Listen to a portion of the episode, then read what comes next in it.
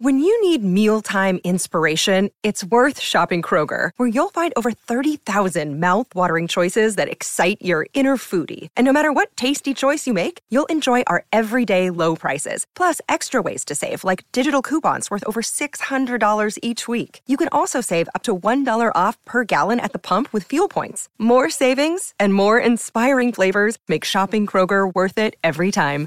Kroger, fresh for everyone. Fuel restrictions apply.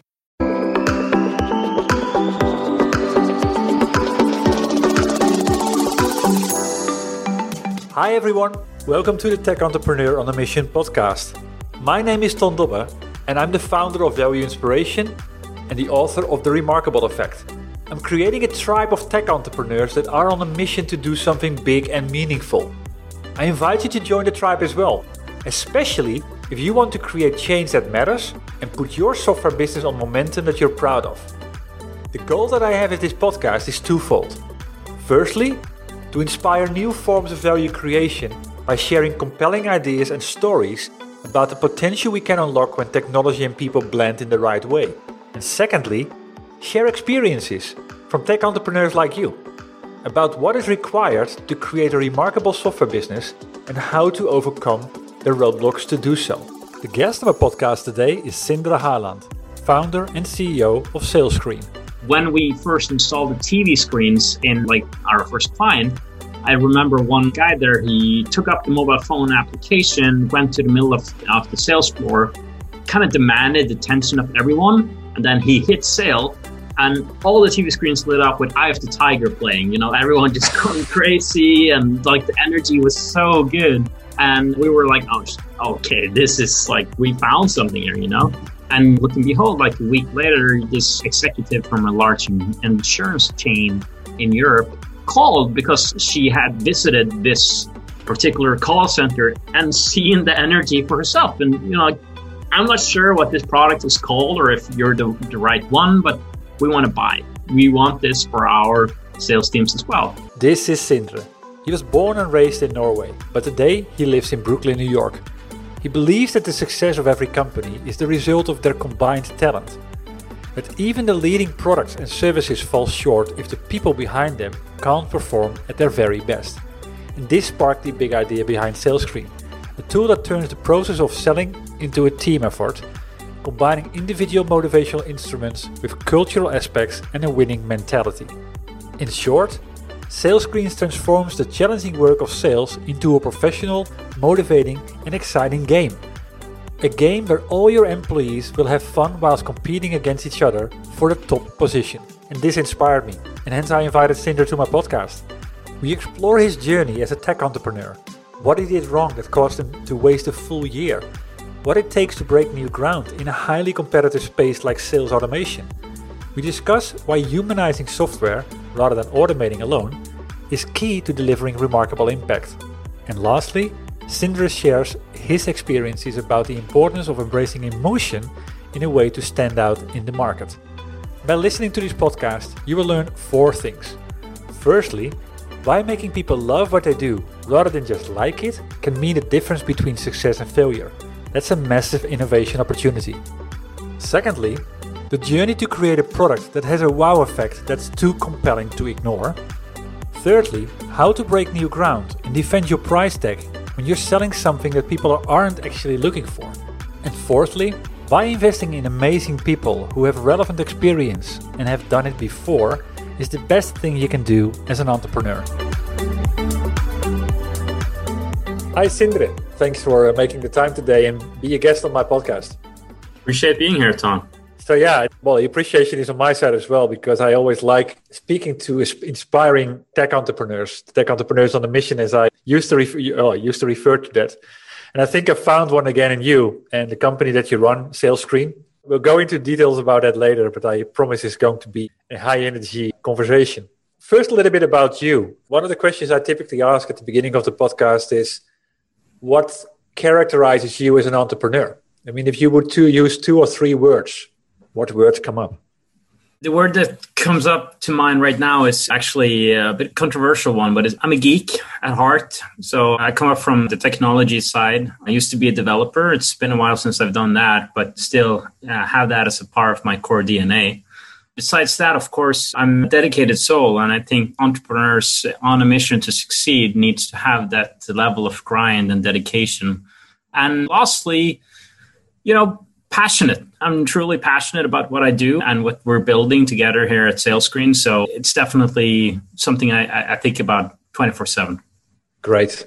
Yeah. I mean, I just came out of a call with a number of the, the people from my tribe, and that word passionate, I think it came out four or five times. So it just makes the difference. And the moment you find that passion and that created energy in your company, everything starts to go so much easier, even in times where it's where it's hard.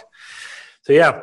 So I saw that you you you founded the company SalesScreen 2011. So you've been around for 10 years. What was the big idea behind it? Yeah, it's 10 years. Wow. I actually started this company out of school when I was at uh, NTNU. It's, it's an engineering school in, in, in Norway. And I knew I wanted to start a SaaS. And in 2011, that wasn't too normal, but was kind of emerging. So didn't quite catch what I wanted to build at that point. So I kind of started out with, you know, some consultancy work just to get money in, typical bootstrap journey until releasing my first SaaS, which was based on a cool new technology called push notification. So that was quite new at the time. And while I did all the mistakes you could imagine as a founder, I just based it on a cool technology instead of actually a market need. And it ended up basically wasting a year. This platform was released. Nobody really needed my technology to replace like the text message. But fortunately enough, you know, we had one client, like a sales advertisement company, and they sent tens of thousands of text messages every month. And they did so to motivate uh, and kind of recognize their sales reps when they closed the deal spark some of that enthusiasm across the not only you know the, the office space but those work in the field as well. And, and that concept was really what became SalesScreen in the end. Nice. Okay that's an interesting one because so it's almost like yeah it, the motivational factor but also the competitiveness between them like what she can do I can do as well. yeah, I think they what they they were trying to achieve was to kind of build a heartbeat in the organization, and you know that feeling, that sales atmosphere from a like a, a typical boiler room, the ones that you see in Glenn Gary, Glen Ross, and like Wall Street, the Wolf of Wall Street, all these like massive energy. But you know, how can you bridge that over to people working the field? It's almost impossible, right? And that's what they were trying to do with these messages, saying to everyone in the organization, hey, people are selling, they're they're nailing it, you can do so too. And uh, was kind of like a constant reminder, I guess. And so so yeah, I can't take credit of, of being a brilliant, you know, visionary entrepreneur. This was very calculated move. I saw an opportunity. Um, there was a need in the market. They were willing to pay for it, and we had our first like true pilot customer, and we could build a product uh, based on a market need instead of like a technology or, or something that I, I thought was really smart. Yeah. Well, but obviously 10 years have passed. So that, that initial spark, which I think is interesting, of course, evolved into something bigger. And if I look at, for example, at your website, I mean, I give you credit for going bold on a certain number of things. One of the menu says the wow effect, which mm. is always music to my ears and people are listening to this podcast, go check it out. but what has it evolved in since? What is the wow effect of the product today? Yeah, thanks for that. So, we are on a mission to make sales work fun and rewarding. So, it's kind of evolved into becoming a human acceleration platform. That's fancy phrase, but what we mean by that is that if you can push the right buttons from a human perspective, you can get them to perform better at their work. You can get them to do more of the core sales activity that's necessary to get those deals in the end. And it's actually accelerating the sales for revenue teams. But the wow effect is like, what is it really that we can deliver? Like this software, which is built to capture the energy of people and like, you know, create that heartbeat of the sales floor in a digital space how what is the impact of this what's the value right And that's the, to us, that's the wow effect because when we made like a big survey of more than 100 of different accounts using our, our platform, we saw that they had an average increase of 30% in their first wow. six months.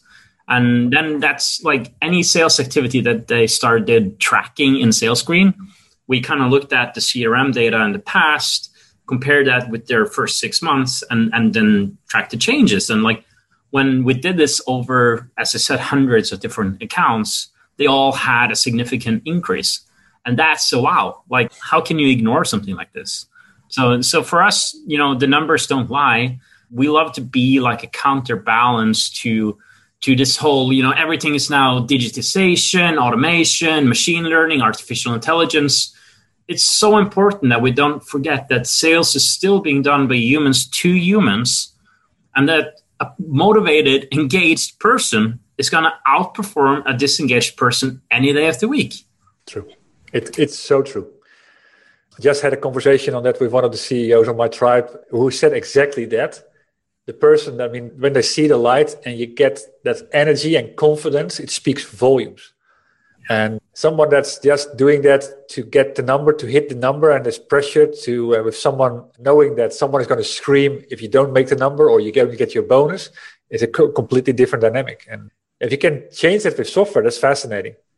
So usually, well, I mean, normally the, the question is like, what's the opportunity we get is right if the world starts to use your technology? But it's clearly like big, big upside in potential just by motivating a team in a different way. Fascinating.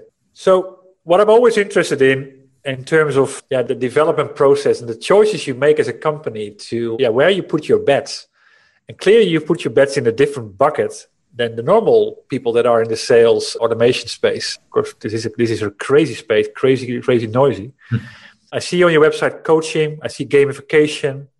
I just heard you say fun. What have been the things that you decided not to do or increasingly to do in that journey? It's an excellent question. And, you know, I, I, think that's something that every founder and CEO will have to take a stance on multiple times throughout their journey. And so have I. Since we started out of, of the gate with this concept of trying to motivate people working in sales, that's like, that was the, the beginning, if you remember that call center that I just mentioned. So that was always the foundation. But at the same time, this gamification megatrend was emerging so it was it was natural to kind of leverage gamification as a set of features in our platform. But if you really want to, you know, hit the emotional buttons of a person working in your revenue team, you need more than you know stickers or badges and achievements and, and leaderboards. You actually need to, you know, recognize their milestones happening every day, every week. You need to uh, fire their competitive spirit, benchmark them against others, make competitions happen, you need to celebrate them, maybe do it with some flair, some fun, some, you know, YouTube background going off on TVs, mobile, web. Be a bit crazy, you know, you need to have that energy in the digital space. And for us, it's more than just gamification, but since we were so good at gamification, we've had so many requests, so many, you know, options to work with clients in other industries or like can't you gamify healthcare or can't you do, you know, can't your software also work on people doing the hard work of like going through caseloads in an insurance company? Sure, we can. We, can, we can definitely work with the, all of these use cases, but you need to focus. And for us, we wanted back to that root. We wanted to go to the sales team. We wanted to go where the energy was and where we felt we could bring the most clear ROI from day one. So it's a matter of focusing. That's one thing, but also like, where's the data coming from? Like, so many clients have asked us to to build out features that kind of can be similar to a CRM. We don't want that.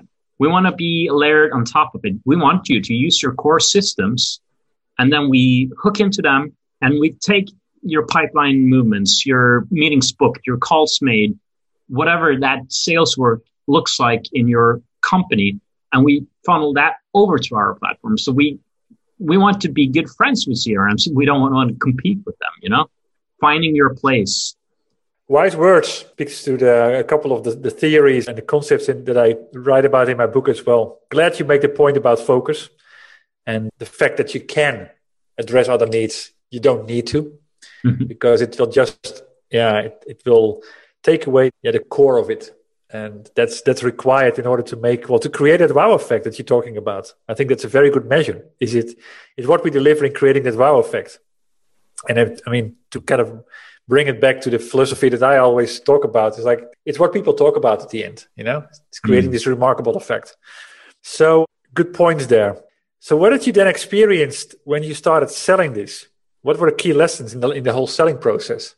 I think I want to start by answering that question with a story from when we first kind of had our first customer come to life. So one component of our platform is the TV screens. We have this concept of like sales around where we always we are around you with notification either if you're in the field on your phone, if you're working from home on your desktop or you're in the office, we have these TV screens. So you, you get notified of, of interesting thing that happens at any time. But yeah. You know, when we first installed the TV screens in like our first client, I remember one guy there, he took up the mobile phone application, went to the middle of, of the sales floor, kind of demanded the attention of everyone. And then he hit sale and all the TV screens lit up with Eye of the Tiger playing, you know, everyone just going crazy and like the energy was so good. And we were like, oh, okay, this is like, we found something here, you know?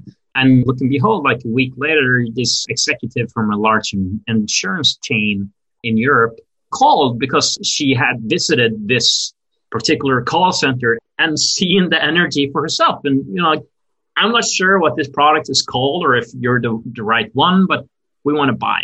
We want this for our sales teams as well. And that jungle effect had really kind of accelerated us, at least in the early beginnings we were a bootstrap company and, and this, this was great. We didn't even have to do, you know, marketing, but I think that was tremendously helpful. Challenging part of selling it, of course, is that you're trying to break new ground. You know, you need to have this level of education. What's the wow effect? What's the effects of this program? Like, isn't it because XYZ other reason that we're seeing an increase in sales? Like, how can you defend your value, your price tag when you're not selling something that they're necessarily they were necessarily looking for, right? So that was the flip side when you're a small startup and you need to educate the market, right? It's a bit challenging. Yeah. I love the, the fact that you say break new ground. It's looking for those type of opportunities that yeah, that's interesting. Rather than optimizing something that incrementally and just creating just a better version of something that's already existing. Because I, I agree with you. It's you don't. I mean, I wasn't even aware that this type of software was available. so it's but it does make the difference. And it's fast, fascinating to see that. So, yeah, I mean, one of the things that, that I continue to always, and just a little bit of pointer on what you just said, what I see is there's a lot of fascinating companies out there founded on a brilliant idea or an idea that has a lot of potential and then still don't make it because they do not stand out in the marketplace. So, what's your philosophy on that? well, happy you asked. So, I think today, especially, we see tens and thousands of software as a service companies out there, right? And there are so many brilliant solutions, but you can only buy one at a time, probably, right? And you need to prioritize. So your competitors is not actually your direct competitors, but it's every other SaaS company out there. You're all competing about the same resources to get your software off the ground. So in my opinion, you know, you need to stand out on an even larger scale. You need to talk emotional. You need to, you know, create to your, your point, the wow effect. Once you actually hit your most valuable asset, meaning your website, how will you make sure that they remember you, that you stand out, that they, you know, when they see your retargeting campaigns, it's not, there's something to it. I think we have so much to learn from more traditional, you know, industries and, and like the media industry and how they created brands around like Nike or any other like company like that, really big ones, right? And why aren't we doing the same things for B2B SaaS, for instance? It's like True. we should be doing it and, and we will be doing that. We, we are doing that. So more emotional. Let me make a small interruption here.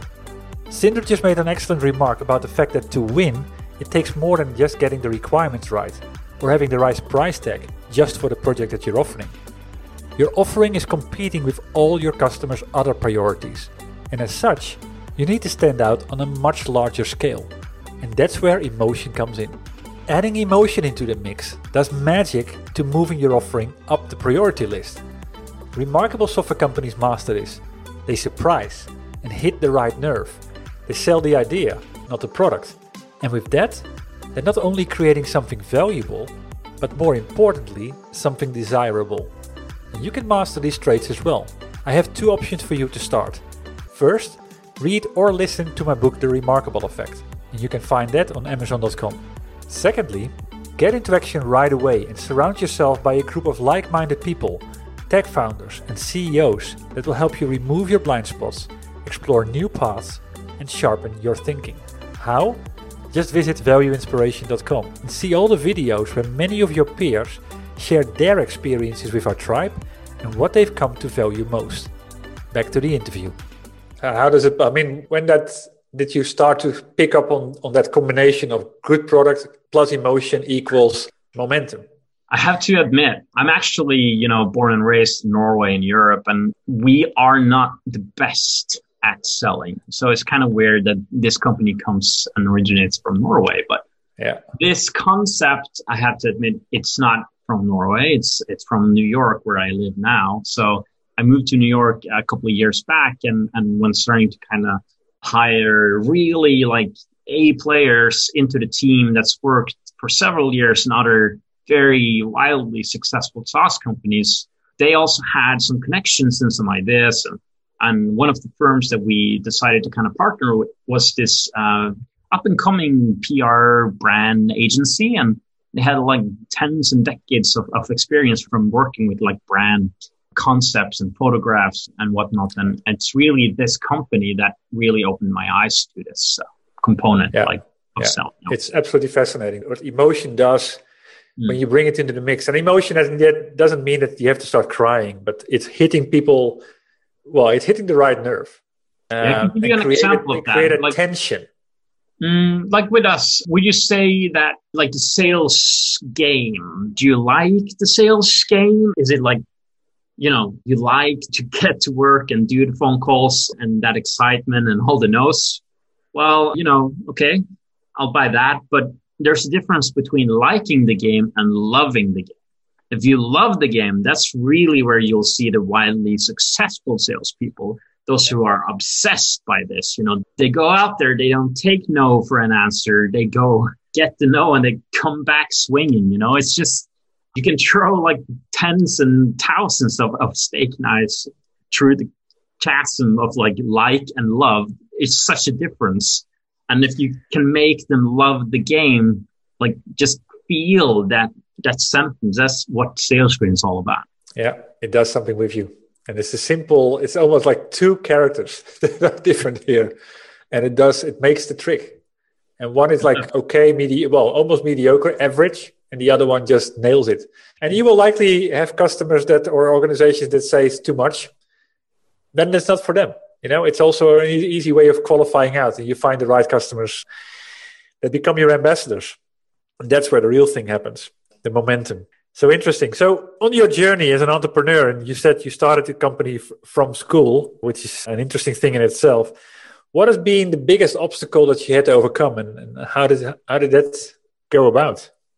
Yeah, there's been a couple on this 10 year journey, I guess. But for me, it was, you know, being young and inexperienced and not having too much money in my name. I kind of had to bootstrap the company. And with limited funds and always having to kind of um, balance doing consultancy work to get money in yeah. and doing work on our own product the fact that we had to do more and more marketing really to educate the market you know that there was a constant need for money. And it wasn't until like 2018 we actually decided to go out and raise capital. And we we already passed 3 million dollars in recurring revenue at that point. We knew we had product market fit and then it made sense. But it wasn't necessarily easy to get to that level. It was kind of like I would say it's, it's always, and maybe it's a boring answer, but you know, it's just cash.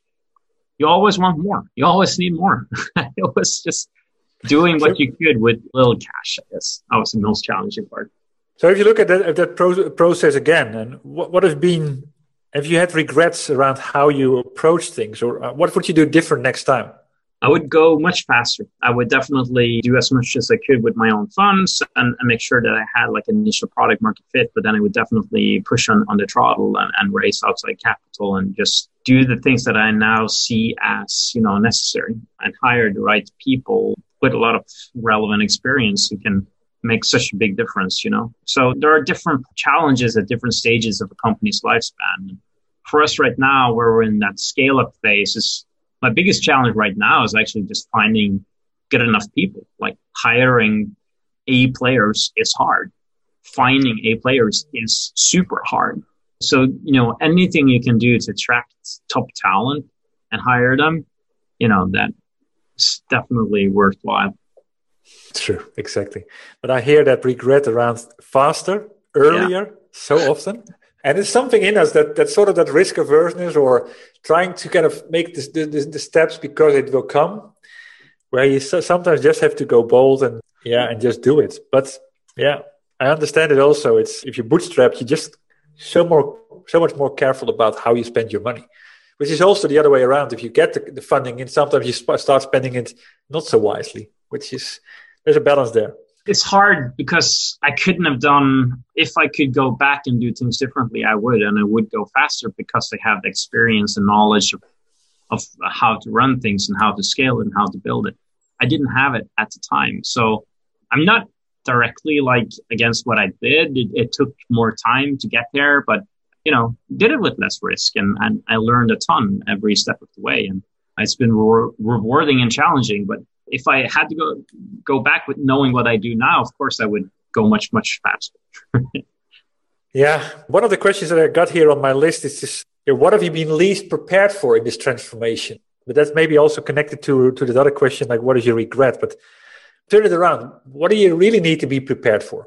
There's a big difference between being a bootstrap company and being like a funded company what you see is that you need different types of people at different stages yeah. of the company. And I think that's really like the number one challenge for any like new founder entrepreneur. It's realizing that the, the best people that you can find at an early stage is also the same people you might have to let go at a later stage to make room for new people. Yeah. More specialized instead of being generalist, for, for instance. And that that process is of course really demanding and hard because you build emotional connections to the team but True. it is necessary. Yeah and that's uh, and recognize that at the right spot is also necessary. Exactly. I've, that's also a story that i hear quite a number of times. But yeah sometimes you have to do that. It belongs to the business and it's uh, at the end what's best, what's best for it. So what are you most proud of achieving so far is there any anecdotes? I mean, I, I, of course realize that you've just made the anecdote around what the salesperson did in the in the room around the eye of the tiger, but like, yeah, what is what is an impact that you say, hey, this is this is what I what we do it for? So for me, like when I actually first started the company, there was something like extreme, in my opinion. The idea of building a company where you know employees get their paycheck and having over 100 people that rely on what I originally founded is, is, you know, it's just such a crazy thought.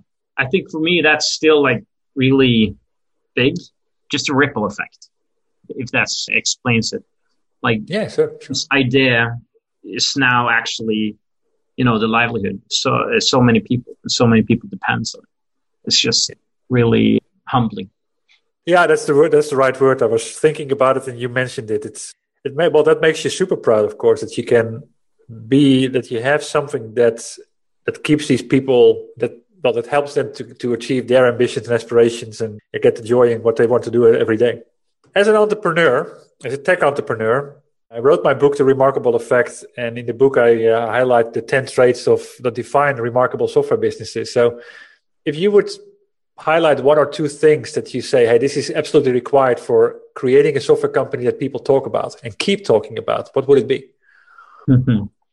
Wow, that's a tough question, I guess. But you definitely need to have a strong, solid foundation, like in, in your product, right? It needs to be a good, solid product, which solves a real problem and then have a real material impact on your customers. It needs to have value So that's like, that's definitely number one. You just need to have that part. But the second one is that you need to make sure that your users and, you know, users is such a bad word, perhaps, you know, but anyways, your clients love your product and not just enjoy it or they feel like it's okay because it solves a problem, but they actually enjoy using it because that's when you turn them into advocates for your own business. And you, you just start to jungle telegraph. And now I guess we call that, you know, uh, product virality or something like that. I don't know.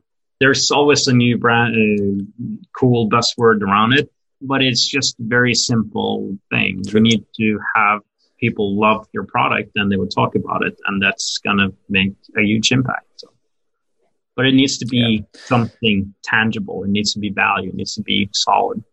Yeah, sure. Yeah. Well, I mean, if the fun, it doesn't have to be, of course, that the whole product is like super, super exciting, but at the end, it's. I, I mean, I talk about the magic moments where it matters that people will will remember, and I think you you used that words before as well. Yeah, that they react to it, talk about it, that they remember it. Do you have a framework to test or to to challenge your team that what's being delivered, possibly every every sprint, creates something that people love? Yeah, there's a software for that. Good. Uh, so yeah, we actually have bought licenses on something called user testing. I think that's the name, and they have this amazing software where you can basically have people come in record their experience testing out your wireframes and you can decide what which type of people you want so for us you know we want to have sales managers sales directors and so forth so we can get a perspective of a typical administrator.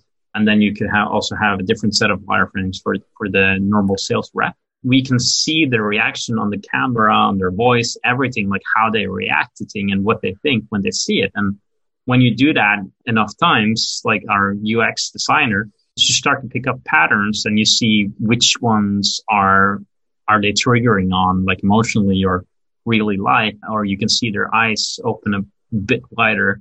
You know, and those are uh, are the things that you probably should run with. So it's uh, it's kind of like I don't know A/B testing at scale with actual humans. That's my suggestion. Nice, nice, nice. Product called User Tester. Yeah. You, yeah. I think that's the name, user, you know, something like that. Good. Nice. I'm gonna I'm gonna spread the news on them because that's always good. We need more of those products, you know. Because yeah, human based products, right? Exactly, There's something yeah. it. Why should something that is technical, process driven, be yeah not fun to use? I mean, I think that's the that to CRM, for example. Everybody hates it.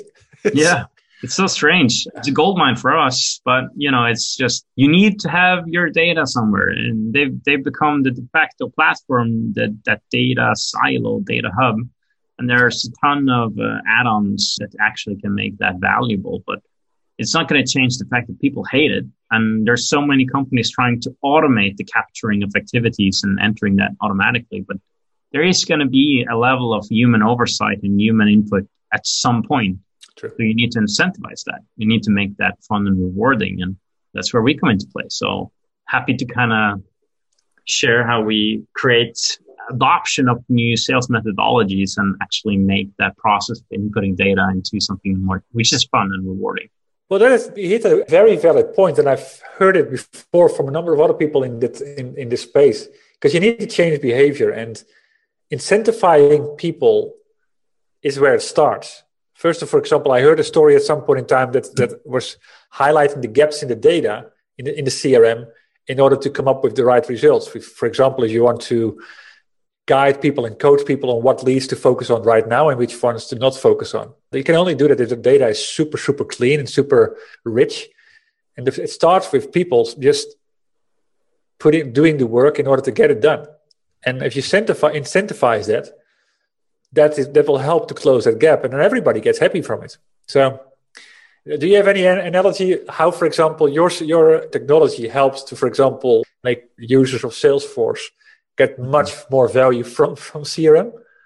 Yeah, sure. So let's say you have a Salesforce instance, and then you're implementing a new sales methodology, for instance, MEDDIC, and you want the reps to check a box on the opportunity, for instance whenever they've asked for something or done something. You know, you can implement that checkbox pretty easily and it's, you know, it's easy enough to do. Then you need, you have to train them. you maybe need to make sure that they actually figure this out. So maybe you have a certification process. And that in the end, you know, still people are not checking that box when they should come and behold like SalesScreen. What we do is actually to track that as a key activity. So once they do that, they will have their own celebration video going off. They will build out leaderboards so they can see who's done that the most in the course of a month and who's not done a single one. Like tiny bit of shaming works as well, you know, and you can have incentives as you talked about. Like you could give them some virtual currency when they, for every 10 times they, they check that box on a new opportunity, they get some coins that they can save them up and exchange them for gifts or gift cards, whatever. You know, these concepts, the human concept of being seen, being recognized for your effort, in this case, checking the box, you know, triggering their competitive spirit. Have you checked the box the most this month? Are you better than, than the, the middle performer? Like, are you on top half, bottom half?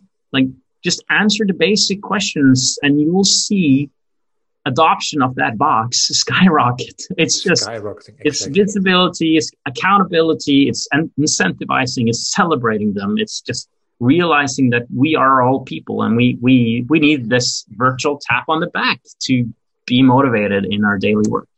Yeah, it's such an open door and it, it works so well.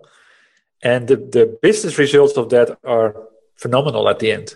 Yeah, if you do that for the right things, then it's yeah, that's yeah. right just think about the basics. Like every deal that you close starts somewhere. You have a funnel. Maybe that top of funnel activity is making, I don't know, cold calls or prospecting or getting a, an opportunity. Like focus on, on the core activities, the sales work that needs to be done on a recurring basis. And sure, you need to have, you know, an awesome process to make sure those calls are impactful. And it's just not only a volume game. That's where the coaching aspect comes into play make them improve, increase their skill. But in an ideal world where you have the reps at the highest skill level, it all comes down to volume again. So we're always going to come back to volume and top of funnel sales work and sales activities. And then, you know, you need to incentivize them and make sure that they do the most of it. Like make sure that they do two more phone calls today than they did last day or, you know, do those cold emails or whatever it is that they have to do in the end, that's going to make results happen. It is. Yeah. It's the small steps that lead to the big results, as it is with everything. And it's not less with sales. So, as an entrepreneur, from all the lessons that you've learned and the, the tidbits of wisdom that you've gained over time, if you would have to give a do and possibly also a don't to aspiring entrepreneurs or entrepreneurs that really want to kind of up their game, any wise advice? yeah, do invest in people who have experience, relevant experience, done it before. Someone who can help you come to the next stage. Don't skimp on that investment. I know it's going to be, it's going to hurt. It's going to be a lot of equity. It's going to be a lot of money. But if you get people who've done it before and have experience in the same line of industry that you, oh man, you're going to save so much time. It's going to go so much faster and you're going to be so happy if you invested that money. Don't skimp on, on comp. Like if you find a person that is amazing, just go for it. And it's going to pay itself back big time. Yeah. Funny that, that there's so many of these discussions end up with it's the people game. It's about the people and it's not about the technology. And we're all in the technology space at the end. So it's It is weird, yeah, but it, I don't know. It's so true. I can't it ignore is. it. It's like it's yeah. the making or breaking of a company. So what's next for SalesScreen? What is your uh, your biggest aspiration to be? Well, where, where do you want to be in 12 months or 18 months time? So for us right now, it's a scale up game. Our niche is growing and it's, it's attracting more players. It's accelerated by the pandemic. People are working from home. They're yeah. struggling you know, staying motivated and feeling a part of the team. So we have had some record quarters, like we're growing very fast now. And for us, it's, it's just capturing this demand and riding that wave up and trying to become the de facto, the leader of our niche, you know, yeah. and, and that's easier said than done. But I think for us, what we need to do is, is of course, just focus on, on the territories where we are not as big. For us, we're big in, in EMEA because we, we started out in EMEA. We're growing super fast in North America. We still have a lot of potential in APAC. So I'm going to invest heavily in North America and then secondarily in, in APAC to make sure that we are a true global, you know, leader in our space. Fascinating journey. I see. Uh, it reminds me of a number of things I've been doing in my life and seeing the same type of yeah expansion journey as well. So, if anyone listening to this podcast could help you, what would be your big ask? Yeah. So my big ask right now is it's not going to be on introduction to new firms or you know raising capital, which might have been my big ask some years ago. My big ask right now is that you have a passion for what we're doing, or if you know someone who you think could be an excellent match for our journey ahead, you know, please, please, please send them our way. We have 15 open positions and there's constantly being open new ones. And we need the best people to make this into a category leader. So if you can direct anyone in your network that's looking for a job or you think just would be a perfect match, please do. I will make sure that gets out uh, loud and clear. So where can people go to find out more about uh, SalesScreen or to say hi to you? Well, first and foremost, our website, of course. And on our website, we also have a career page. And that career page, there's more about the actual company. If they want to reach out and actually grab a cup of coffee or anything, like more than happy to do so at the socially distanced, you know, whatever regime. I live in Williamsburg, Brooklyn, just outside of New York City, Manhattan. So happy to kind of meet up in person or do a virtual on Zoom if, the, if, if there's anything I can do to kind of help or motivate any other fellow entrepreneurs, of course. Fantastic. Well, thank you very much, Sindre, for this fascinating call, I would say. I mean, I loved it. I love the energy. I love your vision. I love how you go about it. I use the word love a lot of times. Oh, love it. and yeah, you infected me with that. And yeah, I wish you all the luck on your on the next steps in the journey and scaling the company to what you aspire it to be. Thank you so much, Ton. It's been a pleasure to be here. Thank you. And this ends my conversation with Sindre. I hope you enjoyed it. And if so, please leave a review on iTunes. And if it inspired you, please share it with other tech entrepreneurs on a mission that you have in your network. Other than that, thank you for tuning in to this podcast.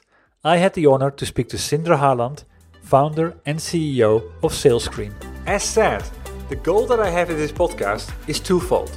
Firstly, to inspire new forms of value creation by sharing compelling ideas and stories about the potential we can unlock when technology and people blend in the right way.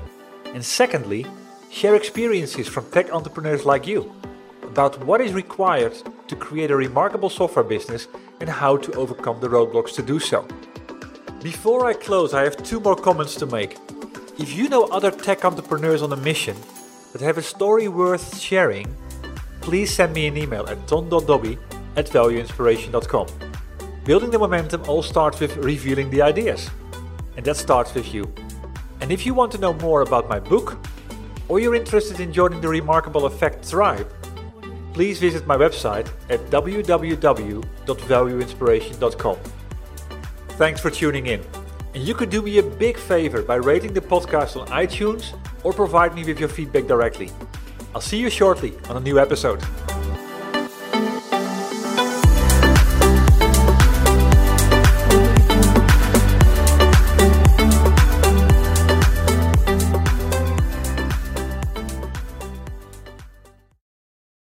That's what ransomware is all about. It's psychological pressure. Ransomware, when your computer's hacked into and your data held ransom. Attacks are on the rise, and Russian gangs are making billions of dollars. The moment I got that message, I knew our greatest fears that we ever have are starting to come true. The post Cold War era is over. Dot com, the hacking. A new season from Crowd Network with me, Katie Puckrick. Just search for dot com, that's D O T C O M, and subscribe.